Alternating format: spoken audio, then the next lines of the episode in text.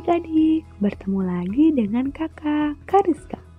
Ayo, sudah siap untuk belajar? Sudah semangat? Harus semangat ya.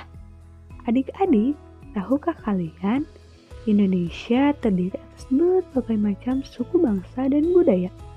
Namun tetap dalam satu wadah, Negara Kesatuan Republik Indonesia atau NKRI. Keragaman tersebut merupakan anugerah dari Tuhan Yang Maha Esa yang wajib kita syukuri. Nah sekarang kakak akan bahas yaitu mengenai keragaman sosial budaya. Keragaman tersebut meliputi yang pertama ada keragaman suku bangsa. Apa itu suku bangsa? Suku bangsa adalah sekelompok golongan yang hidup bersama di suatu tempat dan memiliki ciri-ciri budaya yang sama. Contohnya suku bangsa di Indonesia yaitu ada suku Nias dari Sumatera Utara, suku Bugis dari Sulawesi, dan suku Asmat dari Papua. Yang kedua, keragaman bahasa. Bahasa adalah alat komunikasi yang digunakan oleh manusia. Contohnya bahasa daerah yaitu bahasa Batak dari Sumatera Utara, bahasa Sunda dari Jawa Barat, dan bahasa Betawi dari DKI Jakarta. Yang ketiga, keragaman rumah adat.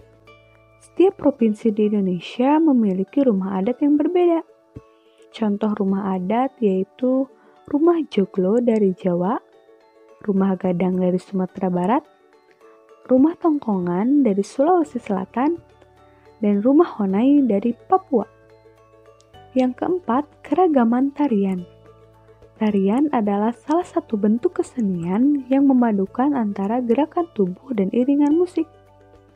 Contoh tarian daerah yaitu tari kecak dari Bali, tari japin tembung dari Kalimantan Barat, dan tari maengket dari Sulawesi Utara. Yang kelima, keragaman pakaian tradisional.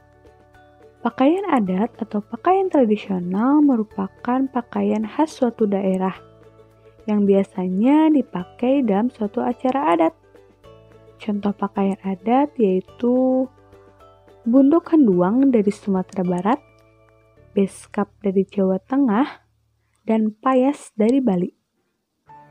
Yang keenam, keragaman senjata tradisional. Senjata tradisional digunakan sebagai pelengkap adat. Contohnya yaitu rencong dari Aceh, keris dari Jawa, dan tombak trisula dari Sumatera Selatan. Dan yang terakhir yaitu keragaman alat musik tradisional.